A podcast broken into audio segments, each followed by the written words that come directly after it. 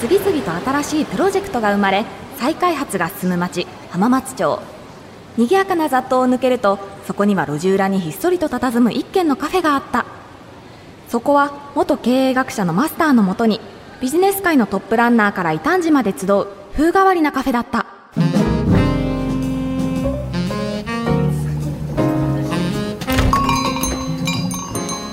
ああ高恵美ちゃん。この前は本当にお疲れ様。お疲れ様でした。まさかお店の大掃除をしていてロン毛だった頃のマスターの写真が大量に出てくるとは。私スマホの待ち受けにしましたよ。違うよそれじゃないよ。もう悪趣味ないじり方するなもうそっちじゃなくて。フジテレビチーフビジョナリストの清水俊弘さんによる仕事好きのチームと僕たち浜カフェが11月24日に文化放送メディアプラスホールで開催したイベント。仕事イノベーションのことだよ。分かっていますって。冗談ですよ。魅力的なお客様とのセッションどれも面白かったですね。ただ。東堂？私が遅れて会場に到着したのもあってマスターの最初のセッションを聞きそびれたんですよね。最初のセッション盛り上がったそうですね。うんフジテレビの清水さんとそしてあのマーケティング界ではとても有名なファミリーマートエグゼクティブディレクター CMO 兼マーケティング本部長の足立光さんとのセッション。テーマは仕事にイノベーションを起こすにはだったんだよね。へえどんな雰囲気だったのか教えてもらえますか？うんまあまあいいけどその前にこれを言わせていらっしゃいませ。浜松町イノベーションカルチャーカフェへ。ようこそ。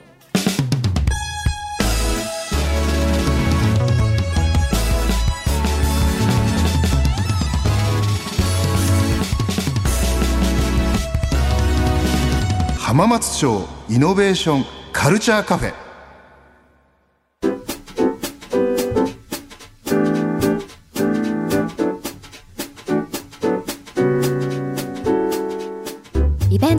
仕事イノベーションの最初のセッションのテーマは仕事にイノベーションを起こすには。このセッションに登壇した足立光さんのプロフィールをご紹介します。P&G ジャパン戦略コンサルティングファームを経て化粧品メーカーシュワルツコフヘンケル社長会長に就任。その後日本マクドナルド上級執行役員マーケティング本部長ポケモン GO で知られるナイアンティックのシニアディレクター等を経て2020年よりファミリーマートのエグゼクティブディレクター CMO 兼マーケティング本部長になられました。その他ヘアケアボディケアブランドボタニストを展開する INE 社外取締役スマートニュース及び生活協同組合コープ札幌のマーケティングアドバイザーも兼任されています。ではその足立光さんとフジテレビ仕事好きの清水俊弘さんそして我らが入山マスターが登壇したセッションの模様です。ファミリーマートエグゼクティブディレクター CMO 兼マーケティング本部長の足立さんです。皆さん拍手でお迎えください。あということであのセッションを早速始めていきたいと思うんですけど、あのここからあのオープニングセッションとして仕事でイノベーションを起こすにはというテーマで、うん。ぜひお話を伺いたいと思ってるんですね。まさにこうイノベーションファミリーマートに行かれてからも本当にいろんなこう、ね、ファミマルのねあのブランディングであるとかいろんなことがされてるなと思うんですけどイノベーションの第一歩っていうのは足立さんの中でどういったところから始まると思いますか？自分はこれやったら、なんか会社としてもっと良くなりそう、面白そうっていうようなことをですね、どんどんやっていく。えー自分自身のリスクでやっていくってこともあるんですけど、まあ、そうすることによっていくつか、あの、当たりが生まれて、それをどんどん大きくして横展開していくことでどんどん確率が上がっていく。そうすると全体が、組織全体がそっちを向いていくっていう、そんな流れだと思ってるんですよね。足立さんが、まあ、もういっぱいあると思うんですけど、イノベーション、イノベーションというか、まあ、その面白いこと、新しいことをやっていくときに、今日のテーマが働く仕事ということなんですけど、なんか一番心がけてることって、なんかあるんですか？楽しくやることです。うん楽しそうにやることかな、せっかくには。なるほどやっぱね、楽しくない人にはついてきてくれないと思ってるし、楽しくない会議では何もそれこそ進化が生まれないんですよ。うんうんだから、あの、こう、笑いから入るみたいなね、ことも含めて、とっても、あの、そういう楽しそうにやってる。楽しくやってる。とても大事です。あの、改革には比較的、あの、痛みが伴う場合もあるじゃないですか。うんうんうんそれでも結構ポジティブにやっていくってとても大事なんですよね。じゃないと、なかなかみんながそっちを向いてくれない。で、それからですね、あの、何かしらうまくいくことはありますね。あの、仕事、いろんなことやってると、まあ当たることもあるし、当たらないこともありますよね。はい、で当たったことをちゃんとこうお祝いしてあげる盛大に。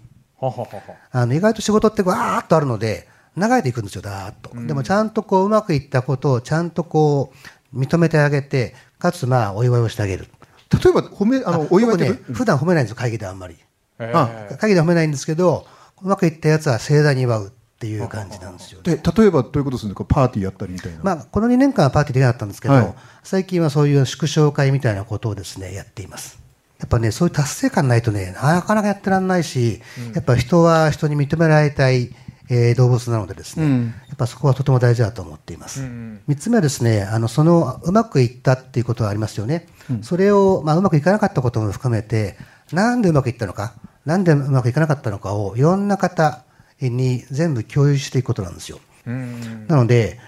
普通自分の担当のものしかあのうまくいっていかない、またはその理由わかんないんですけど、それをいろんな方と、まあ、関係各部署含めて百何十人出てるんですが、うん、それであのレビューしていくことで、うまくいった、いかなかった、その背景、理由、また次への改善点みたいなことをみんなで一緒に学んでいく。うん、そうするとですね、やっぱ組織の全体のいわゆるこう知見の拡大っていうんですかね、がとても早いんですよね。このどこがうまくいったからこれがうまくいったのか、またどこがうまくいかなかったから、えー、ダメだったのかってことを共有することは、まあ、正直カテゴリーを超えてとても意味があると思っています僕、足立さんとはあの実はリアルではね今日実は初めてお会いするんですけどそうなんですね。そうなんですよ。だけど SNS でつながってて足立さんの行動を見てると死ぬほど移動されてますよね。あ確かに。えーとまあ、2つぐらい理由があるんですけど、あの1つはあのできるだけあの実は東京にいるとですね、えー、日本の普通が結構見えなくなることがあって、あの東京というのはですねあの特殊なところなんですよ。うん、やっぱり東京にはないあのそこには別の世界とは言わないですけど、うん、売れてるもの違うし置いてあるもの違うし本当にあのあ東京は日本の一部でしかないってことを結構よく認識しますね。でもう一つ理由があって、はい、あの結構いろんな方にお会いしに行ってるんですよ。同じ業界同じ世代だからうまうまいないと思ってるんですよ。なのでできるだけ違う業界あと違う世代ですね。上と下両方あるんですけど、うん、あとできれば違う国っていう、この3つをの方にお会いすることを結構一生懸命やっています。うんなんかこう良質な出会いに変えていくコツみたいなことって何かありますか？ねうん、えー、会いたいと思った方には必要にアプローチしてあともう一回会おうっていう。なるほど。はい。ですかね、面白い方っていっぱいいらっしゃるんですけど、はい、えー、面白い方には会いたいじゃないですか。はい。で、かついろんな違った業界だと全く知らなかったことがいっぱいあるんですよ、そこに。うそうすると、あ、これ、こういうことでは流行ってるのか、これが売れてるのか売れてないのか、あ、じゃあこれってうちの業界に当てはめたらなんだろう。って考えるまた、そういうパターンなんですよね。うん。若い方ってこうなかなかこう会いたいと思っても先方に会ってもらう理由が弱いんですよね。はい、あなるほど。あんまりこうなんですか実績もある意味ないし、うん、その方々僕も含めていろんな方々いらっしゃって要はこいつ面白いなと思ったら会ってもらえるんですよ。なのであの何かしら仕事の僕人人が人に会うのってまあ、その人に会ったら得か、はい、その人に会ったら面白いかしかどちらかしかないと思ってて、なるほど。でなかなか若いと自分にあって得ですってなかなか言えないじゃないですか、実際そんな実績もないし、面白いってのは言えるんですよね。なるほど。僕、それは自分自身のマーケティングが大事って言ってるんですが、やっぱこうあの若い方はですねあの自分自身をどうマーケティングしていくか、どう面白いと思ってもらうか、またユニークだと思ってもらうか、それは結構大事だと思います。じゃないと呼んでもらえない。僕あの足立さんがたまたま今アドバイザーやってくださってるコープ札幌という、まあ、北海道最強の盛況の理事をやってるんですね。でそこの、まあ、近江秀明さんっていうトップがいてで、まあ、よくお話しするんですけど近江さんが「入山君俺今ねジャンプすっげえ読んでた」って言うわけですよ。もういい60何歳なんですよ。で「いやどうすかどういうことですか?」って言ったら「いや足立さんにとにかくお前らジャンプを読め」って言われてで真面目なんで大西さんで必死になって今読んで「いやワンピースって面白いんだな」みたいな話してるんですけど あれあれが足立,、ね、足立さんが実はアドバイスをされてしてくださったんですよね。ジャンプはですね今流行ってるキャラクターって8割方ジャンプから来てるはず。うん、鬼滅もそうだし、呪術廻戦も、今あったスパイファミリーもありますね。うん、なので、実は今流行ってる、まあ、キャラクターのことも含めて、まあ、漫画の中身って比較的世相を表しているので、で、かつ今後2年間ぐらいに流行りそうなもの、大体そこにあるんですよ。はい、それ読まないのは、ちょっと僕としてはですね、あの、今後のトレンドとかを考えていく上で、とてももったいないと思ってるんですよ。あのイノベーションって結局、なんなら毎日どこかで何らかで生まれてるんですよね。うん、なので、僕は今何が流行ってるかっていうことに、常にこう自分として体験しておくってとても大事だと思ってるんですよ。うん、ななぜかというと、イノベあの流行ってることというのは、多くの人が心を動かされて、動かされたことなんですね。うん、で、それを体験した上でなんでだろう？なんでこれが動いてんだろう？流行ってんだろう？って考えることができるので、とてもそれは刺激になるんですよね。なるほど。こう最後にあの、まあ、会場に向けてでも構わないんですけど、はい、こうイノベーションを起こすにも全部言葉尽きてるような気もするんですけどイノベーションを起こすのにまずこうイノベーションとは何で何をすべきかっていうのを最後こうキーフレーズみたいに言うとどんなことになっていきますかね？まあ、正直あの日本では日本ではというか世界中そうなんですけどイノベーションとリノベーションって結構あの混同して使われていると思ってるんです。でリノベーションいわゆる改善をどんどん進めていくことなんですよね。で、イノベーションとしたかというと、こう、一飛びにポンと飛ぶ話を僕はしてると思ってるんですが、えっと、結構強い思いがあって、リノベーションがないところにイノベーション生まれないと思ってるんですよ。なので、常に改善していく、改善していく、またはいろんな、あの、分野見ながら、新しいものを取り入れて少しずつやっていくっていうことで、どっかでポンと生まれるっていうふうに思ってるんですよ。やっぱり、いきなりこう、飛ぶことだけ考えてなかなかね、うまくいかない。ので、他の業界でやってることをうちの業界でやったらそれはもしかしてイノベーションかもしれませんよね。ものによっては。まあ、なので改善改善しながらいろんなところに網張ってこっちでやってみたらもしかしてそれはボンといくかもしれない。でもそれは多分日々の改善またはリノベーションの中からしか出ていないと思っています。浜松町イノベーションカルチャーカフェ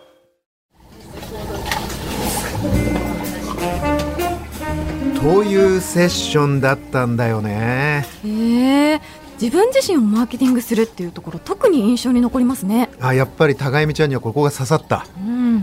ねというわけさすがねマーケティングの世界のスーパースターだよね。はい。私も本当にその場で聞きたかったなって思います。ん？でしょ？しかもこれはセッションのほんの一部で実際にはこの4倍ぐらいのボリュームだったからね。いや充実したひとときだったよ。えでもマスターその後どこか行ってましたよね？そうそう。まあちょっとね用事があって高恵美ちゃんにねその場お願いしちゃったんだよね。でその後はあそこにどんな方がお見えになったの？お一人はカーマインワークス合同会社代表でサンドレット株式会社 EVP CVO 兼 CMO 深田正則さん。ああうちの大常連の深田さんね。で他には？フリーアナウンサーの実石あずささん。青いランドスケープデザイン主催の吉田葵さんでテーマは自分の仕事を作るには？でした。どう？盛り上がった？それはもう大盛況でこんな感じのお話でしたねえ改めてこの時間は自分の仕事を作るにはというテーマでお送りします。えまずは深田さんから、えご自身の仕事を作るときに大切にしていることというところを、まあ、これまで新規事業を作ってこられた視点も含めてぜひお話伺えればと思うんですがいかがですか？仕事ってだから本当にあの私の頃っていうかあの昔はこう企業に就職してこう上司からこれをやれとか言われてなんかそれなんでやらなくちゃいけないいけないんですかとか文句言いながらやるっていうねそれが仕事だったんですけどなんか今はもう自分のやりたいこととかやるべきことをどんどんやればいいよねっていうのがあるのでだからその自分の仕事を作るっていう意味で言うとあの興味あること何でもやればいいかなと思ってましてだからまずは初めはこれかっこいいよねとかこれあのやってみたいなと世界行ってみたいよねとかいうようなことでやってみてあとはこう自分でこう能動的に動くとかそれからその仕事の定義みたいなものもねどんどん変わってると思うんで今日あのお二人来ていただいているのも従来の仕事ってこういうのって仕事だったっけ？みたいなことでちゃんと仕事になってるっていうのがあるんでだからそういうことでこれまでの仕事の定義とちょっと違った形の仕事っていうのがあるんじゃないかなというふうに思っているっていうのが今の考え方ですね。今日あのセッションに参加されている方はなんかこうこれからご自身でこうもっと新しい自分の仕事を作っていきたいやっていきたいっていう方も結構いらっしゃると思うのでなんかそういった方たちにじゃあこういうことから始めるといいよみたいなのもしアドバイスするとしたらなんか皆さんどういうお声をかけられるのかなっていうのはぜひ気になるんですけどどうですか、ね、いやあの先ほどねちょっとこう言ってたのはその大企業だからこうしないといけないとかそういうのもいいんじゃないのと思ってましてそもそもだから大企業だから上司から決済もらわないとこういう仕事はしてはいけないっていうようなことがね思い込みとしてああってでそれって案外副業も最近 OK になりますしその副業的にやるんだったら上司は俺の別に責任じゃないから勝手にやったらっていうこともあるしでそういうふうに仕事のやり方自身が大きく変わってると思うんですよね。だからそういうあの案外今まではこれちょっと大企業の社員がやるのどうなのかって言ってるようなことももうやってみるっていうね。確かにそういったのもありますよね。はい、なんか実石さんはいかがですか？私はそうですね。あのとにかくやり始めたことを細くなってもいいので継続することがすごく重要かなっていうふうには思ってます。継続っていうのが難しかったり 継続の仕方がなんか大事だっていうふうに言ったりすると思いますけど、いやいやあのなぜそういうかというと継続がやっぱり私は一番難しいなって思ってるんですよ。というのも望んだ結果が思ってるタイミングで来るとは限らないんですよね。いですね今の。あのなのであの私は結果的に今40になったんですけどここまで仕事を続けて自分では例えば323で描きたかったキャリアが今来てるなっていう部分もすごくあるのででも結構やめちゃうパターンが多いんですよね。あのいろんなことを理由に例えば忙しさとか時間がない、まあ、あとお金がないとかいろいろあると思うんですけどそこをどうにか続けるといろんなことが実は始められるしつながるし広がるなと思います。なるほど。ありがとうございます。吉田さんはいかがですか？私は思うのは人に言うっていうのがすごいやっぱなんだかんだ言って一番大事かなと思っててで言うって結構自分のやりたいことを整理してないと言えない、うん、まあ、言えないですよねやっぱ言語化、はい、そこまでいけると、あなんか人に言っていいなっていう感じになると思っててそれを結構こういうことやりたいんだけどっていうのを結構言い続けるとうんぐらいで終わる人もいればあ面白いねって言ってくれる人もいるはずでその面白いねって言ってくれた人とどんどん話つなげていったりするのが結構仕事になるつながるなっていう気がしてます。それあの、うん、言うってどういうところで言うんですか？えなんか最近こういうの面白いと思ってるんだ。飲み会とか？飲み会とか？そうコロナ前は結構飲み会が聞いてたんですよ やっぱり。なんですけど今だと割とこうレクチャーとか最近もやってるじゃないですかセミナーとか、うん、と結構似たものが面白いと思う人が集まってたりするので隣に座った人に言ってみてさああの人紹介するよってなったりするんですよね結構意外と。なんかそれでつながって本当に仕事になったりします。なんかお二人はどどういった手段でやるのが一番こうやりやすかったとかなんかおすすめしたいとかあったりしますか、まあ、やっぱり対面でお会いしていく中で広げていくのが一番いい仲間の集め方みたいなイメージなのかとか。うん。はいそうですね。私は結構両方ですね。あとは人づてに誰々さんからが仕事をしていいって聞いたから声かけましたとかが結構多いですね SNS で実際お問い合わせいただくこともあるんですけどどんどん知り合いから知り合いにつながっていくですねであとはあの専門外の、まあ、得意分野じゃないところも大丈夫ですかって言われた時にいや不安だなって思いつつも大丈夫ですって言って必ず受けてます。あすごい、あのそこまでにある程度到達すれば絶対問題はないので結構自分でそれこそ思い込みであの専門分野を狭めてしまうというか。ことが結構あったりするなっていうこう過去の事例からそれは割とあまりこう分野は問わず引き受けてますね。これ今のね紹介されるっていうのはあれですよね、うん、普段の多分実習さんの仕事ぶりを見て紹介したいと思います、うん、だから結構この目の前の仕事もちゃんとやるっていう。あそう、ね,、すると多分この人って紹介できるよねってなるっていう、うん、その方が叶いやすいですよね。そうですよね、うん、なんか信頼が蓄積されるというか。目の前の仕事をいい加減にしてると、あんまりこの人紹介してどうなのかみたいな話やっぱりなると、ね。どうですか吉田さん今の話。やってみたいっていう代わりじゃないんですけど今あることはめちゃめちゃ真剣にもちろんやって、うん、それがやっぱり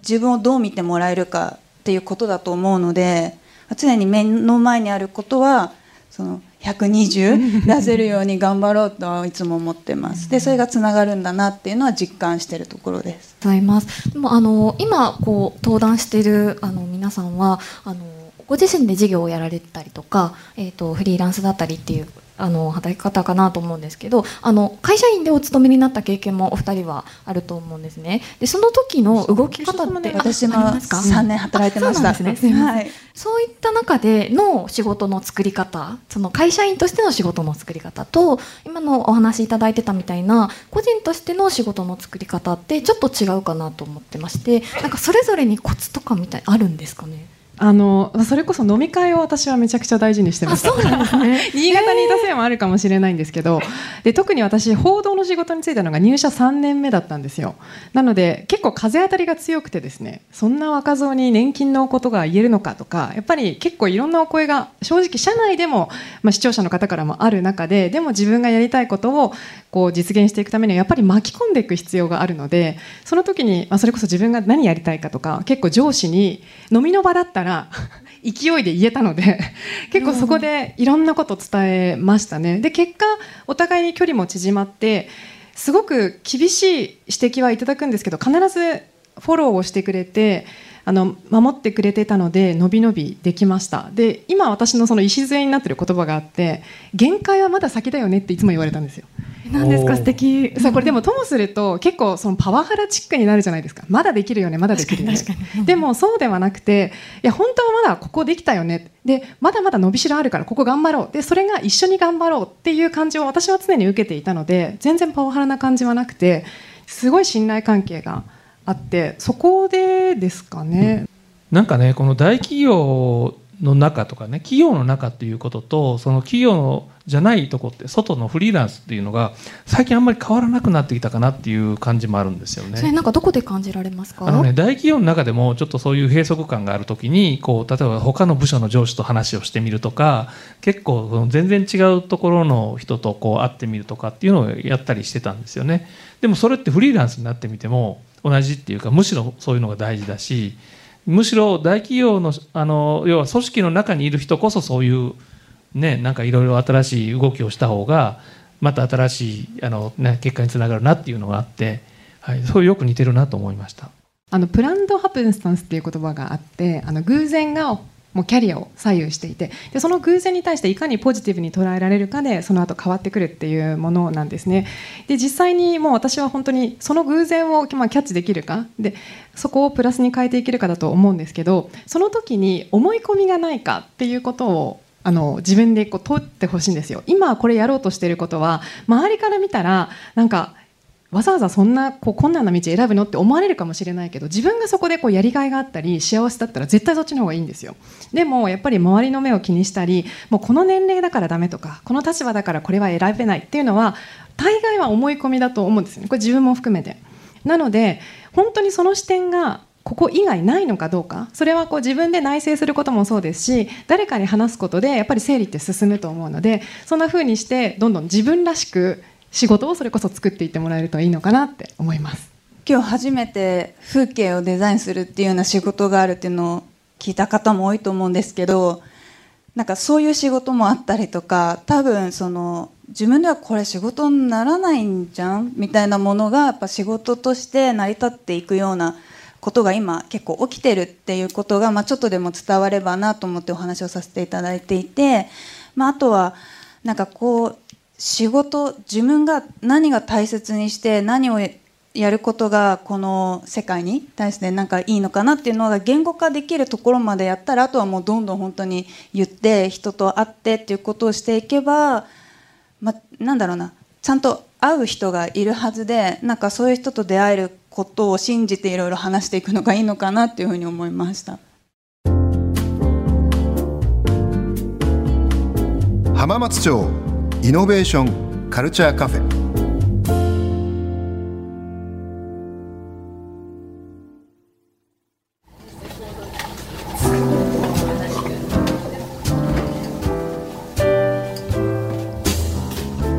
というセッションでした？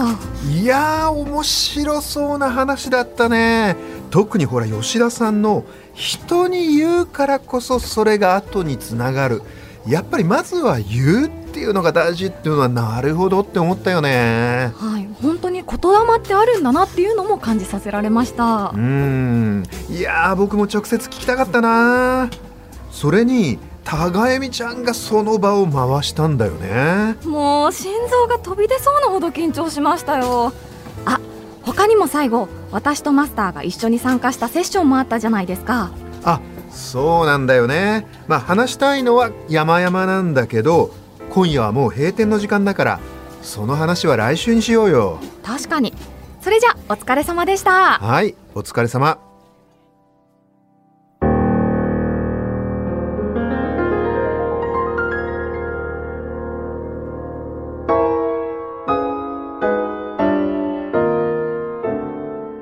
新しいプロジェクトが生まれ再開発が進む町浜松町